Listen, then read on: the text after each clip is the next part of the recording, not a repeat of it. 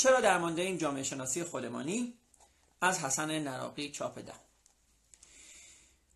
ز ایران و از ترک و از تازیان نژادی پدید آید در میان. نه دهقان نه ترک و نه تازی بود سخنها به کردار بازی بود. همه گنج ها زیر دامان نهند بکوشند و کوشش به دشمن دهند. به گیتی کسی را نماند وفا روان و زبان ها شود پر جفا بریزند خون از پی خواسته شود روزگار شود روزگار بد آراسته. زیان کسان از پی سود خیش بجویند و دین اندر آرند پیش. فردوسی. مقدم.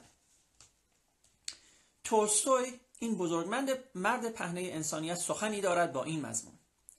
باید از گفتنی هایی گفت که احتمالا بسیاری آن را می‌دانند ولی جرأت ابراز آن را حتی برای خودشان ندارند. بنابراین اگر, از بنابراین اگر ابراز شرمساری و بینظریم را درباره کلمه جرأت بپذیرید باقی خواهد ماند حرفهایی که هم من می‌دانم و هم به احتمال خیلی زیاد شما. و قصد نهایی این کتاب نیز تنها مروری است بر همین حرفها حرفهایی درباره خودمان. درباره جامعه ایرانی و یا به عبارتی درد دلی خودمانی. در این بررسی وظیفه خود دانستم که در مقابل هموطنانم خاضعانه قرار گیرم و همچون بازگو کننده درسی که از خودشان به تدریج طی سالهای نچندان کوتاه عمرم آموختم به ارائه تجربیات و دیدگاه هایم بپردازم. با اشاره به این نکته که تو ای خواننده عزیز در این نوشتار نه ادعایی بر رسالتی خواهی یافت و نه رد پایی از اسمهای متداول که نشان بزاعت علمی برای نویسنده آن باشد. گفتارها ساده تر از آن خواهند بود که گمانی برای مدعی بودن راقم از آنها برده شود. بنابراین سعی کردم حتی المقدور نه در تار قالب بندی های متداول خود را اسیر کنم و نه برای انتقال منظورم به دنبال کلمات بی خطر و به اصطلاح دیپلماتیک بروم. اصرار زیادی هم بر هماهنگی و ریتم موضوع موزون موضوعات نورزیدم و همانطور که ملاحظه خواهید کرد حتی استخوانبندی کتاب هم تابع شیوه معمول و یا مرسوم نیست. اما تنها تعهد و تلاشم بر این خواهد بود که از آنچه که آنچه از تجربه و فکر را که در این پنجاه و چند سال عمر اندوختم با صادقانه ترین لحنی که در خود سراغ دارم آنچنان ارائه دهم که در انتهای کتاب اگر باز هم با من هم عقیده نبودید و حتی بد و بیراه مختصری نسارم کردید حداقل در خلوت خودتان به تعملی در گفته هایم وادار شوید. این تعمل بالاترین پاداش من خواهد بود. تصور می کنم از آن روزهایی که میرزا صالح شیرازی اولین ماشین چاپ را در تبریز به کار انداخت و به کار تکثیر و چاپ اندیشه و کتاب آهنگ, آهنگ پرشتابی غیر قابل مقایسه با قبل از آن داد.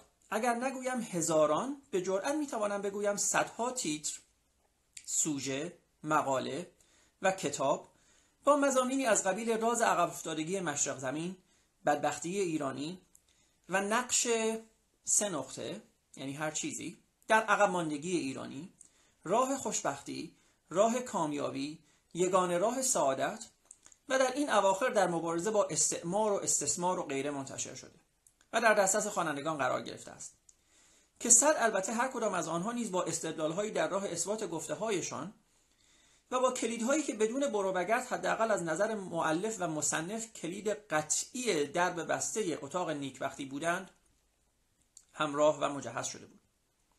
من در اینجا نه قصد دارم و نه انصاف و مروت حکم می کنند که همه آنها را با یک دستورالعمل با یک دستورالعمل ساده اندیشانه بیهوده و بیپایه بنمایانم بلکه برعکس بر این باورم که اکثر قریب به اتفاق این گویندگان در گفتارهایشان هم صادق بودند و هم معتقد و هم تا حدودی موثر. منتها ایراد بزرگ و مشترکی که تقریبا به تمامی این واعظی می شود گرفت این سیاه و سفید دیدن قضیه است. و اینکه نقطه مشترک تقریبا همگیشان به استثنای معدودی که از آن یاد خواهیم کرد براعت ایرانی است. براعت ایرانی است. در مورد این همه مصیبتی که سرش آمده. هر کدام به دلیل قانع کننده که به ذهنشان خطور کرده آنچنان آویزان شده اند که تمامی رویدادهای دیگر را از یاد بردهاند و نهایتا تقریبا رسیدند به کی بود کی بود. حداقل ما نبودیم. می گفت اگر اعراب به ما حمله نمی‌کردند وضع ما این نبود. گفتم مرد حسابی اولا حالا که حمله کردن و ما کاری راجع به حادثه‌ای که 1400 سال پیش اتفاق افتاده نمی‌توانیم بکنیم. فعلا مواظب باش دوباره بهت حمله نکنن. وانگهی مگر پرو و شیلی و آرژانتین که مورد حمله اعراب قرار نگرفتند آنها بی مشکل ماندند. همه بدبختی ها برای افغان ها و ایرانی ها از مسلمانی ماند. و غیر مسلمان های زامبیا و اتیوپی و کلمبیا الحمدلله هیچ مشکلی ندارند. مسیحی های سیاهپوست موزامبیک از شدت وفور نعمت همه مجبورند رژیم بگیرند.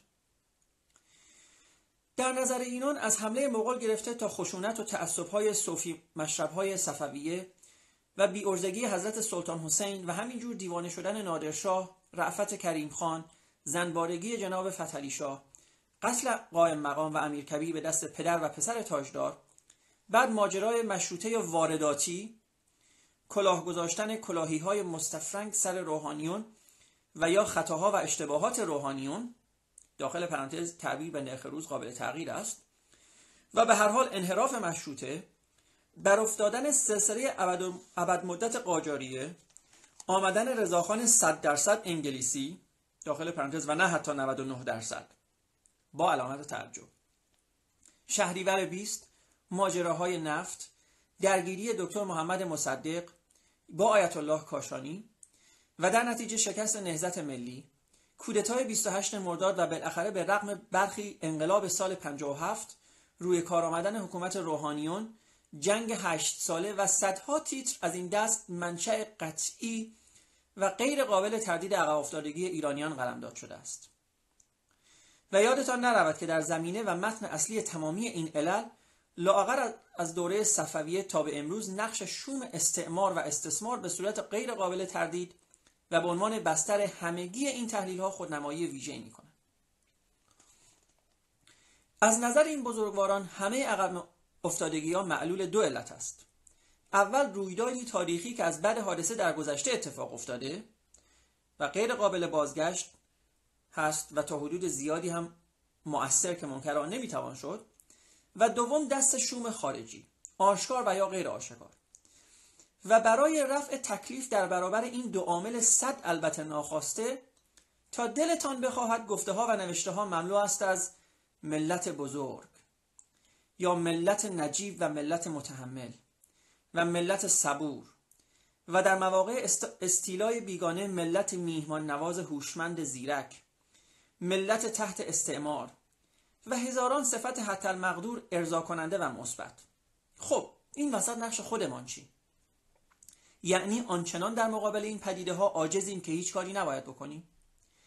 یعنی من و ما و این ملت بزرگ در هیچ موردی کوتاهی نکرده ایم؟ تقصیری نداشته ایم؟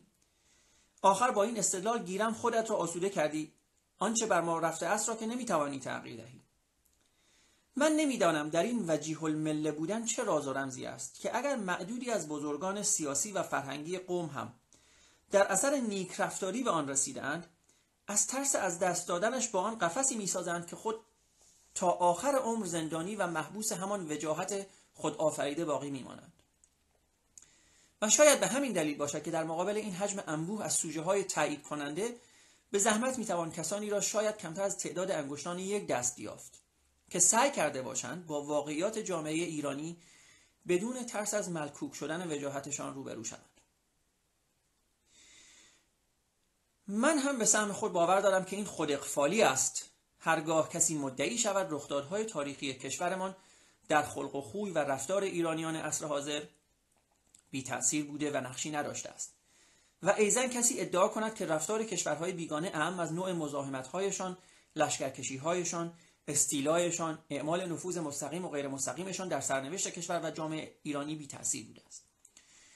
مطمئنا تمامی اینها در شکلگیری شخصیت و رفتار اجتماعیمان بی تاثیر نبوده و نخواهد بود. من هم موافقم. دربارهش زیاد هم گفتند درست هم گفتند منتها نکته ای را که در مورد آن کم گفتند و من می‌خواهم روی آن تاکید بیشتری بکنم این است که سهم نخبگان ما را رهبران فکریمان را رهبران سیاسیمان را شعرا و نویسندگانمان را سهم اینها را و بالاتر از همه سهم خودمان را در این معماری سرنوشتمان از آنچه که بوده و هست به مراتب کمتر نشان دادند و بر روی آن کمتر بحث کردند. صادقانه به خود بیاندیشیم که ما چگونه ما شدیم و اصلا چرا رویمان نشود. قبل, قبل واقعا قبل از این سوال یک تعریفی هم از ما بکنیم که این مایی که از آن صحبت می‌کنیم چگونه مایی است. نه حراسیم از اینکه اقرار کنیم و بگوییم کشور ما در بسیاری از ابعاد جزء کشورهای عقب مانده دنیاست و فقط در معدودی از ابعاد در سطح متوسط است. واقعیت این است که این کشور با موقعیت جغرافیاییش با آبهای آزاد جنوبش با جنگلهای شمالش با معادن غنیش و حتی با کویر کم نظیرش و مهمتر از همه با این مردم واقعا باهوش و زیرکش سهمش از امکانات امروز دنیا خیلی خیلی بیش از این باید باشد که هست. در ارزیابی عقب, عقب افتادگی کشورمان این را فراموش نکنیم که الزاما عقب رفتگی خود کشور به تنهایی مطرح نیست. پیشرفتگی دیگران هم به راحتی می‌تواند برای ما که سرعتمان قابل توجه نیست عقب افتادگی به همراه بیاورد. نگاهی به دوروبرمان بکنید. شیخ نشین های خلیج فارس را در سی سال پیش به خاطر بیاورید. عربستان سعودی آن وقت را. همین ترکیه آتاتورکی با تمامی مسائل و مسائبش پاکستان همسایه با این همه تعصب قومی و مذهبی. آن وقت همه اینها را مقایسه کنید. دنبال دلیل میگردید دلیلش در خودمان است. نه در همسایه ها و نه در ابرقدرت ها و نه حتی در حکومت ها و دولت های معاصر. توجه کنید من منکر تأثیر مستقیم و غیر مستقیم تمامی این عواملی که برشمردیم به علاوه هزاران عامل دیگر نیستم. اینها همه تأثیر دارند. منتها اثری است مقطعی بر بستر موجود جامعه. چه اگر ما این گونه مایی نبودیم این عوامل نیز اثرهای دیگری داشتند. اگر بگویی حکومت را برایمان آوردهاند و بتوانی آن را ثابت کنی تازه اول بدبختی و مسئولیت توست که خب چرا گذاشتی؟ و حالا چرا مقاومت نمی کنی؟ چرا تسلیم شده ای؟ حالا که حرف به اینجا کشید هر چه باد این را هم بشنوید. یادم میآید سالهای اول انقلاب بود در سفری کاری که به یکی از کشورهای راقیه داشتم میزبان از سر لطف و ارتباط فامیلی زیافت کوچکی ترتیب داده بود. با تعدادی افراد ظاهرا موجه به همراه تعداد دیگری از هموطنان خود تبعیدی و طبعا ضد نظام موجود. صحبت از وجوب یک حکومت مردمی بود ولا غیر. گفتم اگر حکومت مردمی به معنی حکومت درداشنای مردم باشد گمان می‌کنم ایران تا به حال کمتر چنین, کمتر چنین حکومت مردمی به خود دیده. داخل پرانتز من خودم میگم منظورش همین حکومت روحانیت هست. تا آنجا که من می‌شناسم اینها هیچ کدام نه از شاهزاده های آنچنانی هند و نه وابسته به فلان ایل و خانواده اسم و رسم دار تا پریروز یکی از اینها معلم بود و آن یکی مهندس و دیگری یک کاسب و نجار و یا آن دیگری یک روزخان بسیار معمولی. اینها را که از پاریس و ژنو و حلب نیاوردند. همین هموطنان خودمان هستند. خب حالا چطور شد وزیر که شدن دیگر قابل غیر قابل دسترس شدن؟ مشهور که شدن. حالا گیرم به زعم شما اگر اینها رفتن برای خودشان غیر مردمی شدند این دیگر مربوط به خود مردم است. باور کنید این را به اتکای تجربه و شغل مدیریتی هم می‌گویم می‌گویم. حرف خیلی بدی است. امیدوارم مرا ببخشید. کمتر مدیری است که بتواند سالم از این آزمایش تا به آخر برود. نمی‌گویم همه ولی تعدادی از همکاران به اصطلاح زیر مجموعه آنچنان ماهرانه رئیس را از راه به در می کنند که خود رئیس هم باورش می شود کوتاه را بلند جلوه می دهند زشت را زیبا. دو سال که گذشت دیگه این رئیس رئیس روز اول نیست. همه چیز عوض شده. اصلا استحاله اش می‌کنن. یک یک پارازیت اینجا بدم اصطلاحا و این دیگه از کتاب نیست. عزیز نسیم که نویسنده بسیار زبردست ترک هست. داستانی داره. دقیقا با همین مضمون. داستانی داره که ادهی توی یک شهری توی یک روستایی در حقیقت ادهی خیلی خیلی شاکی هستن از شهردارشون یا حالا مثلا دهدارشون. و اینها جلسه رو می‌ذارن و مردم یعنی جلسه با هم دیگه می‌ذارن و میگن مثلا این آقای فرض کنین کریم اغلو خیلی بیادب شده. خیلی مثلا دیگه به مردم اهمیت نمیده. با ارباب رجوع خیلی بد برخورد می‌کنه. و تصمیم می‌گیرن عوضش کنن. یعنی هم مردم همه با هم تصمیم می‌گیرن که عوضش کنن. بعد میگن خب کی رو انتخاب کنیم؟ مثلا میگن حسن بیگ رو انتخاب کنیم. بعد همه میگن بله حسن بیگ خیلی آدم خوبیه خیلی متواضعه خیلی مثلا به فکر مردمه خیلی مثلا کار راه انداز است و الی آخر. خلاصه این آقای حسن بیک رو میارن و بهش میگن تو شهردار شو یا دهدار شو. و ایشون هم اول قبول نمی‌کنه میگه نه من واقعا قبول نمی‌کنم. مرسی خیلی ممنون. این این شغل واقعا در حد من نیست. من تجربه این کارو ندارم و همه میگن به به به به ببینین این واقعا این همون تواضعیه که ما گفت می‌گفتیم. ببینین همه ما داریم میگیم بیا مثلا دهدار بشو یا شهردار بشو و قبول نمی‌کنه. چه مرد متواضعی چه مرد خوبی. و خلاصه هر جور هست بهش اصطلاحا یک جوری اجبار می‌کنن که اون شهرداری یا دهداری رو به عهده بگیره. بعدم به محض اینکه این شهرداری یا دهداری رو به عهده می‌گیره براش دسته دسته گل میارن و مدام جلوش خماراس میشن و همیشه نمی‌دونم یکی میگه بذار مثلا کفشاتو من وات بزنم یکی دیگه مدام کتشو از دستش می‌گیره. و این بنده خدا هر چقدر اصرار می‌کنه مردم دوستان همه ما آدم هستیم همه ما هم تراز هستیم. حالا من چون شهردار یا دهدار شدم دلیل نمیشه. ببخشید دلیل نمیشه که شما اینقدر تملق بکنین و اینقدر چاپلوسی بکنین. منم یک آدمی هم مثل شما. اینا میگن نه اتفاقا همین حرفی که تو می‌زنی نشون میده تو خیلی خوب هستی خیلی آدم با شخصیتی هستی. خب من خودم کار مردم را مینداخته و حالا و اینها هم مدام تملقشون می‌کردن.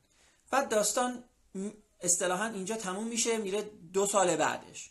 که دو مرتبه همین مردم جمع شدن و میگن آره ببینین این حسن بیگ چقدر بیشرف هست چقدر اهانت می‌کنه به مردم. یادتونه اون دو سال پیش که ما این رو آوردیم سر کار چقدر مثلا متواضع بود خودش رو گم کرده و باید یک دهدار دیگه یا شهردار دیگه انتخاب کنیم. هدف این داستان آقای عزیز نسین هم این هست که بگه اون آدمی که میره اون بالا لزوما آدم بدی نیست. ولی مردمی که اطرافش هستن انقدر تملقش رو می‌کنن انقدر چاپلوسیش رو می‌کنن که ناخداگاه طرف رو توی اون وضعیت قرار میدن. برگردیم به کتاب.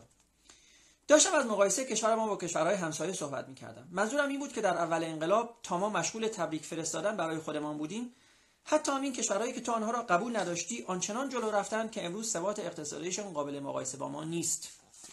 این حقیقت تلخ است ولی وجود دارد. من نمی‌دانم اگر این همسایه شرقی و درد کشیده ما افغانستان نبود آن وقت تکلیف روی همان چی می‌شد؟ اگر می توانید بروید و ببینید وگرنه وضع کشورهای دیگر را دقیقا مطالعه کنید. ما هنوز مشغول شنیدن کلمات زیبا هستیم. مریض با بهبه و چهچه خودش و دکترش امکان بهتر شدن روحیش می رود. اما بهبودیش حداقل تا شروع درمان کار دارد. به جای اینکه او را با کلمات قشنگ و رویا برانگیز به خواب خوش فرو کنیم باید او را به خود آوریم. با متانت و آهستگی جهت همکاریش در درمان دردش را به گوشش نجوا کنیم و از اون بخواهیم برای بهبودیش آماده مبارزه با مرض شود. هی نگویید ملت بزرگ ملت نجیب ملتی که وارد دروازه های تمدن بزرگ بشری شده اید. ملتی که یکی از پنج قدرت بزرگ دنیا می‌شوید و یا شده اید. ملتی که اول قدرت های بزرگ اسم شما را میشنوند تا میشنوند پشتشان میلرزند آیا واقعا این طور است؟ سراحت داشته باشید. بگویید ملت بگردید ببینید چه کم داریم. چرا انقدر درمانده ایم؟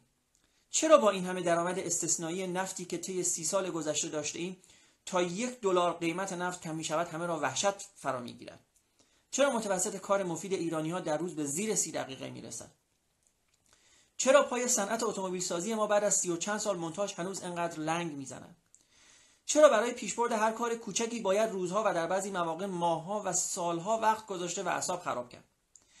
چرا کارمندان ادارات در اکثر مواقع پدر ارباب رجوع را در میآورند بدون آنکه فکر کنند فردا نوبت خودشان است که در نقش ارباب رجوع اداره دیگری ظاهر شود. چرا سن سکته در این کشور زیر چهل سال است؟ چرا بیاعتمادی هر روز گسترده تر می شود حجم پرونده های دادگستری افزایش پیدا می کنند فساد بنا به گفته بسیاری از کاران از حد متعارف بالاتر می رود و هزاران چرای دیگر. یک نگاهی به مطالب روزنامه که در پی میآورم بیاندازید. اینها را من از اسناد سری و طبقه بندی شده به دست نیاوردم. شما هم می توانید خودتان با کمی جستجو و مقایسه به دست آورید. مجدد داخل پرانتز دوستان عرض کنم که این کتاب مال سال 80 هست. بله توی کامنت هم الان گفتن. این کتاب مال سال 80 یعنی تقریبا مال 19 سال پیش. ببینین وضعیت این آماری که من می‌خونم ببینین وضعیت از اون زمان چقدر بدتر شده. یادتون باشه که سال 80 سالی بود که آقای خاتمی انتهای دوره اولش بود و به هر حال دوره اول آقای خاتمی اقتصاد مملکت یه مقداری رو به بهبودی گذاشت بنا به شرایطی که بود. ولی خب بعد دو مرتبه در سال دوم خراب شد. برگردیم به کتاب. شماره 210 روزنامه خرداد در مقاله تحت عنوان باور کنید آورده است. شاخص هایی که در کتاب گزارش توسعه انسانی در سال 1999 درباره ایران آورده شده است حتی وضعیت یک کشور در حال توسعه را هم نشان نمی دهد. بازم مجبورم در داخل پرانتز بگم دقت کنید. طبق این شاخص ها ما حتی کشور در حال توسعه هم نیستیم. یعنی ما کشور توسعه نیافته و در حال توسعه نیافتگی هستیم. برگردیم به کتاب. 16 درصد کودکان زیر 5 سال ایران به سوی تغذیه دچارند 27 درصد جمعیت به خدمات بهداشتی 10 درصد به آب سالم و 19 درصد مردم به فاضلاب دسترسی ندارند. ایران در بین 174 کشور لیست شده در این گزارش رتبه 95 را به خود اختصاص داده که نسبت به سال قبل 18 مرتبه نزول کرده. و محض اطلاعتان بگویم که مکزیک با آن همه مسائل و مصائب مشهورش رتبه پنجم را از آن خود کرده است. و مقاله اضافه می کند اما ایران با واردات 5.6 میلیون تن گندم بزرگترین وارد کننده گندم و با واردات 800 هزار تن برنج یکی از بزرگترین وارد کنندگان برنج در دنیا بوده. این وضعیت کشوری است که واقعا استحقاق این همه خفت را ندارد. ولی روزنامه را نگاه کنید سراپا یا تبریک است و تهنیت به مدیران لایقی که هر روز گوشه از این مملکت را به رکود می‌کشند. و اگر خلافی نکنند و مورد بیمهری جناهای مقابل خود قرار نگیرند هیچگاه مؤاخذه را هم هیچگاه مؤاخذه کننده ای را هم در مقابل خود نخواهند دید.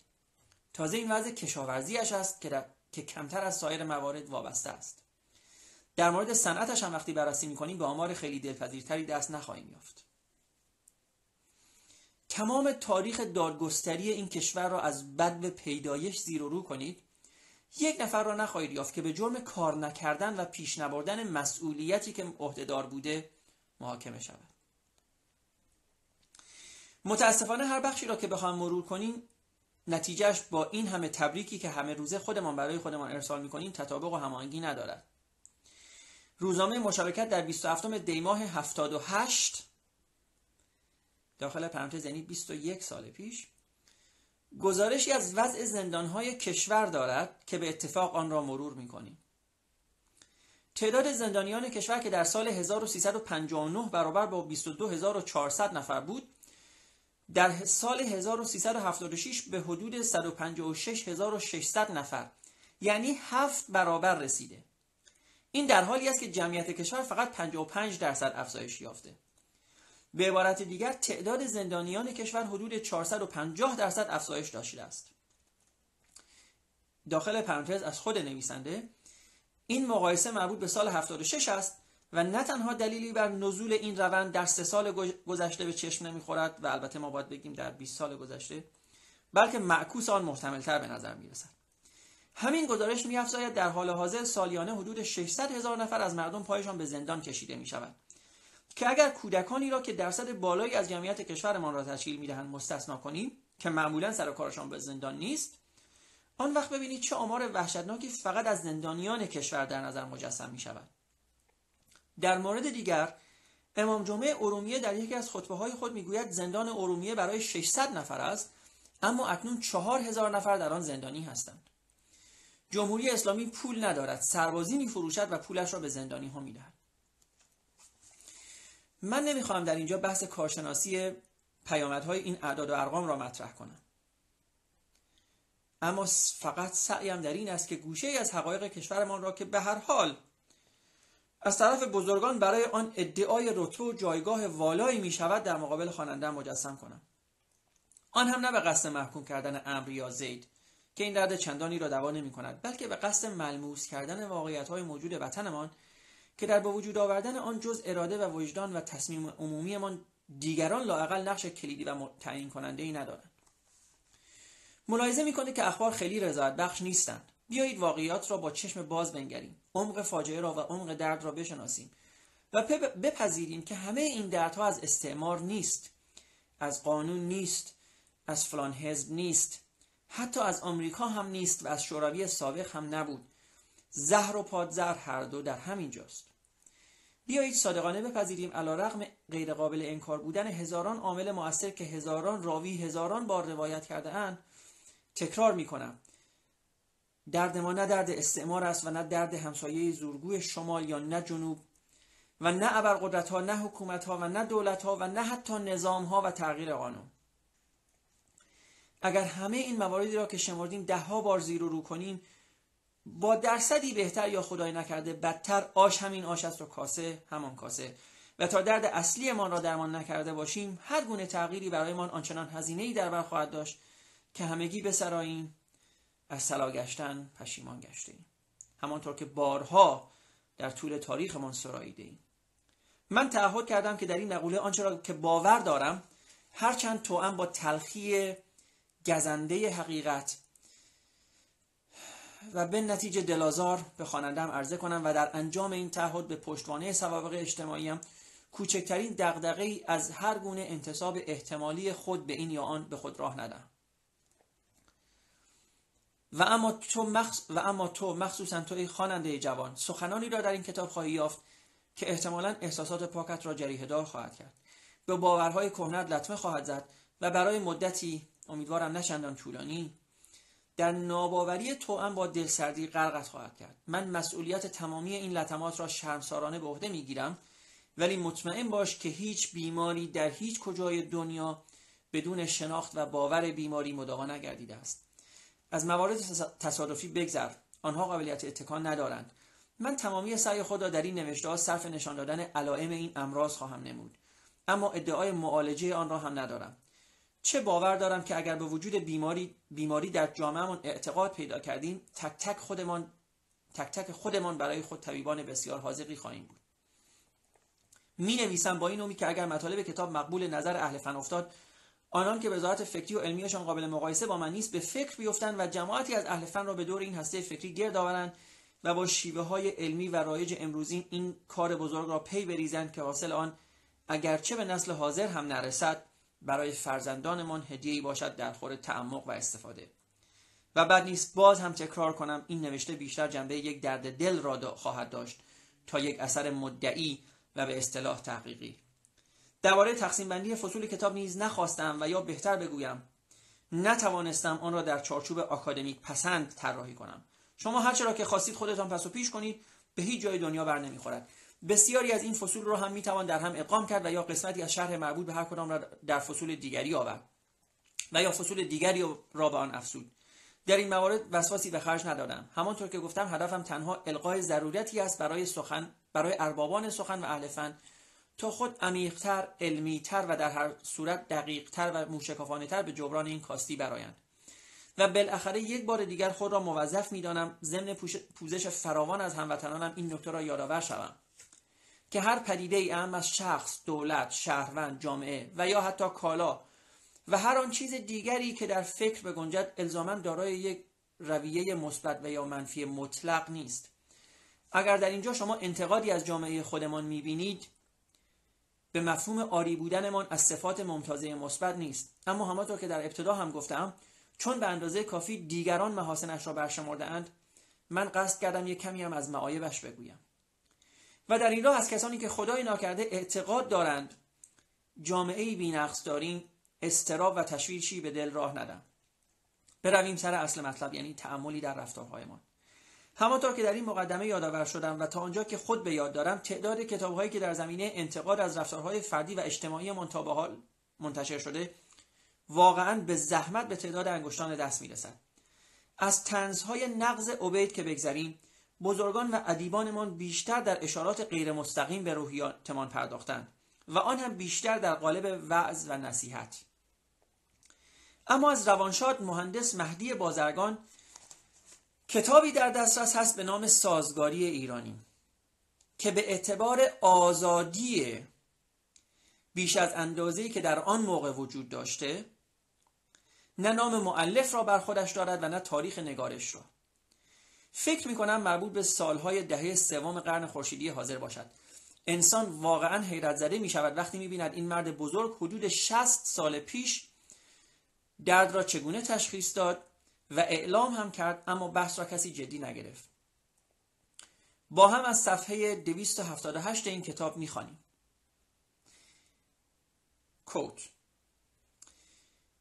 ضمنا نباید فراموش کرد که روح ایرانی چندان خالص الهی و استوار بر پایه های محکم تقوا و حق پرستی نبوده است.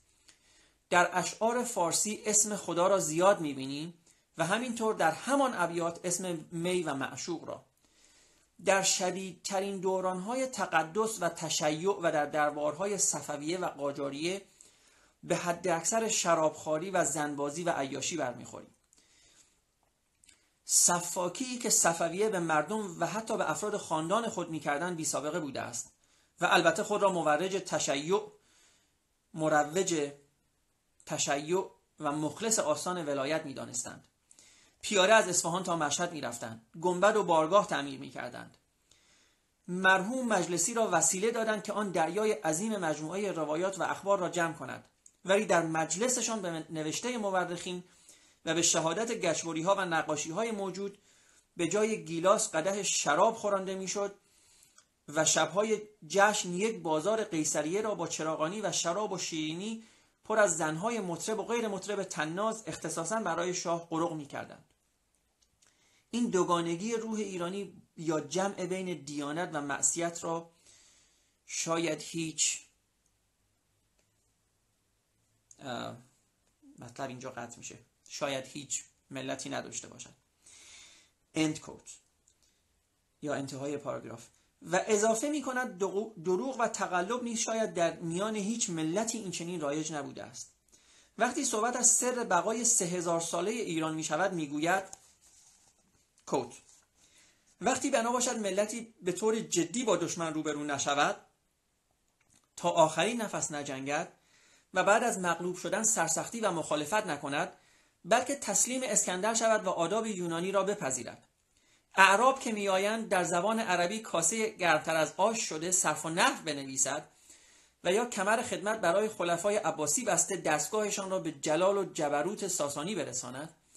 در مدح سلاطین ترک چون سلطان محمود غزنوی آبدارترین قصاید را بگوید غلام حلقه به گوش چنگیز و تیمور و خدمتگزار و وزیر فرزندانش گردد یعنی هر زمان به رنگ تازه وارد در آمده و به هر کس و ناکس تعظیم و خدمت کند دلیل ندارد که نقش و نام چنین مردم از صفحه روزگار برداشته شود. سرسخت های یک دنده و اصولی ها هستند که در برابر مخالف و متجاوز می ایستند و به جنگش می روند یا پیروز می شوند و یا احیانا شکست می خورند و وقتی شکست خوردن حریف چون زمینه سازگاری نمی بیند و با مزاحمت و عدم اطاعت روبرو می شود از پا درشان می آورد و نابودشان می کند در حمله مغول دیدیم که شرق و شمال به علت مختصر مقاومت با خاک یکسان شد ولی عمرای فارس تسلیم شدند و سالم ماندند. اند کوت انتهای پاراگراف. من یک نکته رو اینجا بگم باز از بیرون از کتاب دوستان. برای دوستانی که احتمالا نمی‌دونن یه جمله رو میگه که وقتی که اعراب میان ایرانی ها کاسه از آش داغتر میشن و برای اعراب صرف و نحو می نویسن واقعا همینطوری هست. دوستان اگر مطمئن اگر اطلاع ندارین زبان عربی اگر اشتباه نکنم ولی مطمئن نیستم اعدادشو. فکر کنم تا قرن چهارم مثلا چیزی به اسم صرف و نحو یا به عبارتی گرامر نداشت. یعنی یک چیزی بود که عرب فقط صحبت می‌کردن. نوشته در مورد گرامر این زبان وجود نداشت. و, و اولین بار باز اگر اشتباه نکنم و حافظم یاری بده یک ایرانی بود به اسم ابن مقفع که اومد صرف و نحو عربی رو برای اعراب نوشت. نکته دیگه که گفته در مورد اینکه کمر خدمت برای خلفای عباسی ببندند. این هم همینطور که همه شما احتمالا توی کتاب های تاریخ خوندین خاندان برمکی که یه خاندان اصالتا ایرانی بودند این خاندان در, در نقش وزرای خاندان عباسی خدمت خیلی خیلی زیادی به خاندان عباسی و به حکومت عباسی کردند. و این خاندان با این حال که ایرانی بودن در سرکوب قیام های ایرانیان نقش داشتن خیلی زیاد. و البته در تاریخ بخونید خلیفه عباسی چجوری حق اینا رو گذاشت کف دستشون. برگردیم به کتاب. بدون شک سراحت نعشت گرفته از صداقت نویسنده آن هم حدود 60 سال پیش واقعا قابل تعمق است. مرحوم جمالزاده هم در مورد نکوهش عادتهای مزموم هموطنانش نوشته های قابل توجهی دارد. در بخشی از کتاب دارالمجانی در نکوهش عادات متضاد یک ایرانی می آورد کوت در دو گوشه باغ خانه یا در دو گوشه باغ خانه دو تخت برای آقا آماده می شد یکی روی سجاده و تسبیح با هزار خضوع و دعا و روی دیگری ببخشید روی یکی سجاده و تسبیح با هزار خضوع و دعا و روی دیگری بسات عرق با مزه ماست و خیار. انتهای کت و از کتاب خلقیات ما ایرانیان. کت با همه قیافه که به خود می‌گیرند هیچ کار دنیا را به جد نمی‌گیرند. مگر در سه مورد مخصوص یکی شکم و یکی کیسه و یکی تنبان. وقتی پای این سه چیز به میان آید یوسف را به کلافی و خدا را به خرمای ببخشید. یوسف را به کلافی و خرما را به خدایی میفروشند. چطور می‌خواهی دلم به حال این مردم دوز و کلکی مزاج نسوزد که برای حل و فصل معضلات امور و مشکلات دنیا تنها به سه طریقه معتقدند که عبارت است از سرهمبندی ماستمالی و روش مرزیه ساخت و پاخت. این هر سه از مبتکرات فکر بدی و از کشفیات قریحه سرشار خودشان است و در این میدان الحق که گوی سبقت را از جهان و جهانیان رو بودند. End انتهای پاراگراف. اما من سریع ترین کتابی را که در مورد انتقاد از خود ما ایرانیان دیدم کتاب نجات آقای دکتر علی محمد ایزدی است که به نظرم اولین بار در سال 62 در خارج از کشور چاپ شد. ضمن توصیه جدی به خوانندگانم در مورد تهیه و مطالعه این کتاب خلاصه کوتاهی از بعضی از مطالب این کتاب را اینجا نقل می کنم کوت بدون شک من هم خوب بلدم خود و سایر هموطنانم را باهوشترین، پرکارترین، مهربانترین، اصیلترین و تربیت شده ترین نژاد روی زمین قلمداد کنم. ایرانیان را از نژاد آریا با تمدن 6000 ساله اش انسان ترین انسانهای روی کره زمین معرفی نمایم. خوب بلدم بگویم ما ایرانیان شجاعت شیر سخاوت خاتم و چه و چه داریم. ولی می‌دانم که با استقبال از شعار و احتراز از شعور خود را غافل نموده و بعضی ها را فریب دادم و همچنین می‌دانم که با گفتن و عنوان کردن معایب اخلاقیمان عده زیادی علل خصوص آنهایی که در ذهنشان از ایران و ایرانی بوتی ساختند و به او عشق میورزند ناراحت می‌شوند. ولی با وجود تمام این می‌دانم ها ترجیح می‌دهم که واقعیت را هر قدر تلخ عنوان کنم تا مسلحین به گفتار آیند و دستن کاران دستن در کاران به حرکت. End quote. انتهای پاراگراف. در ادامه ایشان در شرح عواملی که ممکن است باعث عقب افتادگی ایرانیان باشد ضمن ذکر موارد مواردی پنجگانه مواردی پانزدهگانه. از قبیل کشورهای استعمارگر حکومت هزار فامیل معادن نفت موقعیت سرقلجشی بیسوادی تحریکات امپریالیست روحانیون دستن در کار و و به بررسی تک تک این موارد پرداخته اما بار اصلی را به حق بر روی شخصیت اخلاقی و خلق و خوی ایرانیان قرار می‌دهد. به خلاصه از این پرداختنها که به نقل از صاحب نظران داخلی و خارجی گردآوری شده است توجه می‌کنیم. صفحه 71 تا 85 نجات. شاردن سیاه شهیر فرانسوی. می‌گوید ایرانیان بیش از هر چیز دلشان می‌خواهد زندگی کنند و خوش باشند. بسیار مخفی کار و متقلب و بزرگترین متملقین عالم هستند. به قایت دروغگو. سر پرسی سایکس در کتاب هشت سال در ایران می‌گوید تباهی اخلاقی و بیصفتی ایرانی بدبختانه ضرب المثل است. از تمام صفاتی که سیرت ایرانی را تشکیل می‌دهند بعد از خودخواهی بیحد حرس پایدار در کسب مال و جمع ثروت از راه حلال و غیر حلال است. ژان لارتگی روزنامه‌نویس فرانسوی در کتاب ویزا برای ایرانیان 1962 پاریس. می‌گوید ایرانیان کهنکار و نکته سنج هستند. ذوق توطعه دارند. برای پذیرایی های رسمی ساخته شدهاند. ایرانی مدام عاشق آشوب و اختشاش و درهم برهمی بوده است و خوشی او در این است که داد و فریاد را میاندازد. یک نفر را هر که می‌خواهد باشد توانا و نیرومند و رستم دستانش بخواند اما در عین حال در دل دشنامش بدهد و آهسته و یا قاهقاه بخندد و خلاصه همان صحنه کمدی خندهدار را بازی کند که مظهر زندگی ایرانیان است. ما فرنگی ها وقتی در حق کسی می‌گوییم سخت و استوار مقصودمان تحسین اوست. در صورتی که در ایران چنین آدمی را احمق و نادان می‌خوانند و وقتی می‌خواهند از کسی تعریف کنند می‌گویند او خیلی نرم است.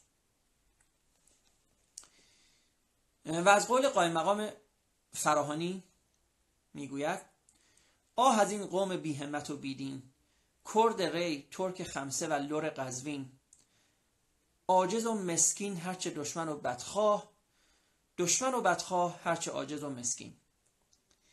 میرزا آقاخان کرمانی از پیشگامان نهزت بیدارگری ایرانیان که در چهارم سفر 1314 هجری در حضور محمد علی شاه در تبریز سرش را بریدند و در پوستش کاه کردند و به دارالحکومه تهران فرستادند می‌گوید کمتر کسی از اهالی ایران است که میرغضبی نداند یا ستم و تعدی نتواند و ظلم و بیانصافی نپرورد.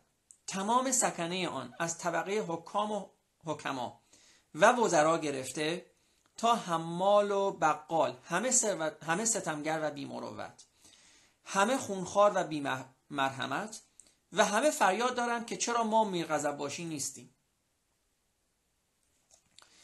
و به نقل از روزنامه شفق مورخ 6 شهریور 1311 شمسی می نویسد پایبند هیچ یک از مکلفات اخلاقی نیستند. جز پر کردن و اطفای شهوات مشعوم از زندگی چیزی نمی‌فهمند. دروغ می‌گویند فریب می‌دهند مانند خاکشیر به هر مزاجی می‌سازند. در مقابل هر باری تسلیم می‌شوند و این کار را زبر و زرنگی می‌دانند. از خود رأی و اختیار زیادی ندارند. امروز از یک چیز تعریف می‌کنند و فردا با لحن زننده همان چیز را تکذیب می‌کنند. مبالغه و خوشامدگویی را به جایی رساندند که مقام فرشتگان را به یک نفر می‌دهند و لحظه بعد همان شخص را مجسمه وقاحت و جانشین ابلیس می‌خوانند. و فریدون توللی در سالهای بعد از 1340 در آن موقع که در آن موقع که از فعالیت‌های اجتماعی معیوس شده از دست همه داد می‌زند و می‌گوید ترسم از فرط شعبده چندان خرد کنند تا داستان عشق وطن باورت کنند. من رفتم از چنین ره و دیدم سزای خیش بس کن تو ور خاک وطن بر سرت کنند. گیرم ز دست چون تو نخیزد خیانتی. خدمت مکن که رنجه به صد کیفرت کنند. گر وا کند حصار غزل گر وا کند حصار غزل قلعه لب گفت گوید چه پیش چشم تو با همسرت کنند.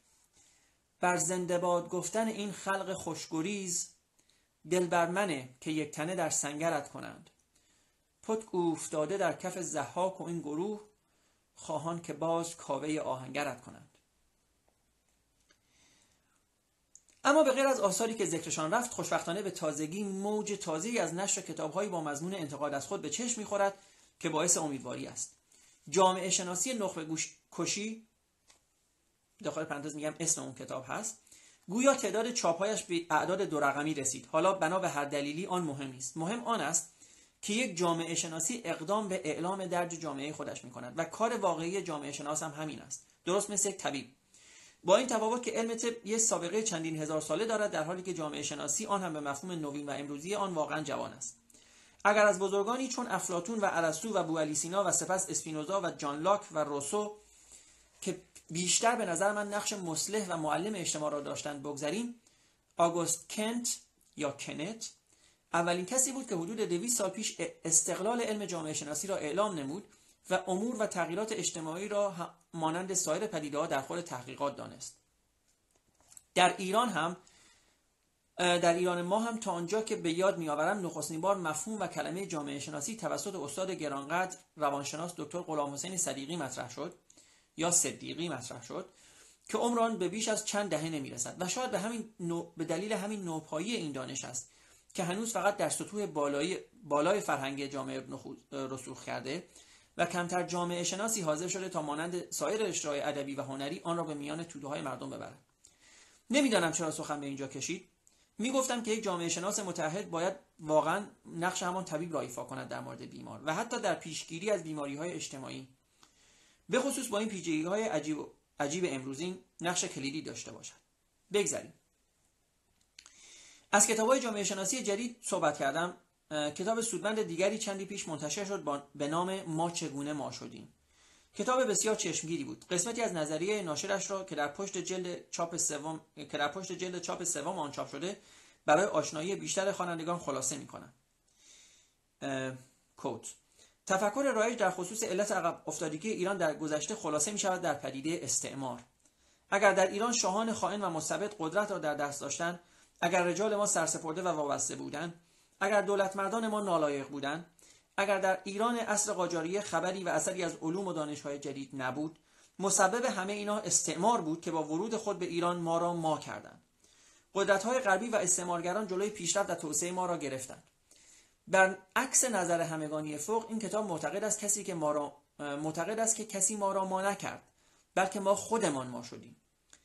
اما تفاوت بنیادی که بین نظریه رایج استعمار عامل عقب ماندگی و دیدگاهی که در این کتاب مطرح شده وجود دارد این است که نظریه اول در حقیقت استعمار را عامل عقب ماندگی می‌داند. در حالی که از دیدگاه نویسنده استعمار و ورود آن معلول عقب ماندگی خود ما بوده است و نه علت آن. انتهای پاراگراف یا کوت خوشبختانه این کتاب هم علیرغم اعتراضات و انتقادات فراوانی که در که بر آن رفت خوش درخشید. من مطمئنم که افزایش رشد فکری جامعه در زمینه انتقاد از خود باز هم شاید تعلیفات و مقالات دیگری خواهیم بود. به هر حال نویسنده زحمت زیادی می‌کشد تا تعریف کند که ما چگونه ما شدیم. اما فرض را بر این گرفته که همه این ما را قبلا که همه این ما را قبلا شناخته ایم و یا لاقل در حال حاضر می‌شناسیم. اما من تصمیم دارم قضیه را یک کمی ادامه بدهم. تا حالا که به زم نویسنده آن کتاب و به هر حال متوجه شدیم که ما چگونه ما شدیم این ما را کمی کالبد چکافی کنم و بگویم این مای ایرانی دارای چه خصوصیتی است؟ چه رفتارهایی دارد و کاستیهایش چیست؟ با چه روحیه‌ای و طرز تفکری تعریف و مشخص می شود و آن وقت ببینیم آیا دلایل مشکلاتش را در خود این نوع ما بودن باید جست؟ و یا همین مایی که موجود است حد مطلوب و قایت مقصود به حساب می آید این است که می‌روم سراغ خصوصیاتی که مجموعه آن همین مای مورد نظر را فراهم آورده است. می رویم به سراغ بررسی نمونه هایی از خصوصیات اخلاقی و رفتاری و فکری ما ایرانی ها خب دوستان من بخش اول این کتاب رو تموم کردم. ساعتم تقریبا داره هشت میشه. این قسمتش یک مقداری طولانی بود طبیعتا چون تعداد صفحات خیلی بیشتری بود حدود 17 صفحه بود. بخش های دیگه به مراتب کوتاهتر خواهد بود. من فکر می‌کنم عمده قسمت ها در حد شاید مثلا یک روب تا نیم ساعت باشه. علت اینم که این رو انتخاب کردم همینطور که بهتون گفتم این است که خب به حال در بازه عید هستیم. مطمئنا دوستان همه نمی‌تونن بیان در این بازه آن بشن. ما می‌ذاریم بحث یه مداد جدیتر و تخصصی ترمون رو روی کانال مینیوتاک بعدا انجام میدیم. دو مرتبه فقط برای دوستانی که حالا در هر صورت آخر کار این رو می‌بینن یا خواهند دید اینم بگم که اسم این کتاب جامعه شناسی خودمانی هست از آقای حسن نراقی و ما دوشنبه و پنجشنبه ها همین ساعت دهونیم ولی در روزهای دیگه هر موقع که فرصت کنم این کتاب رو براتون خواهم خوند شب خیلی خوبی داشته باشین و عید بر همه شما مبارک باشه.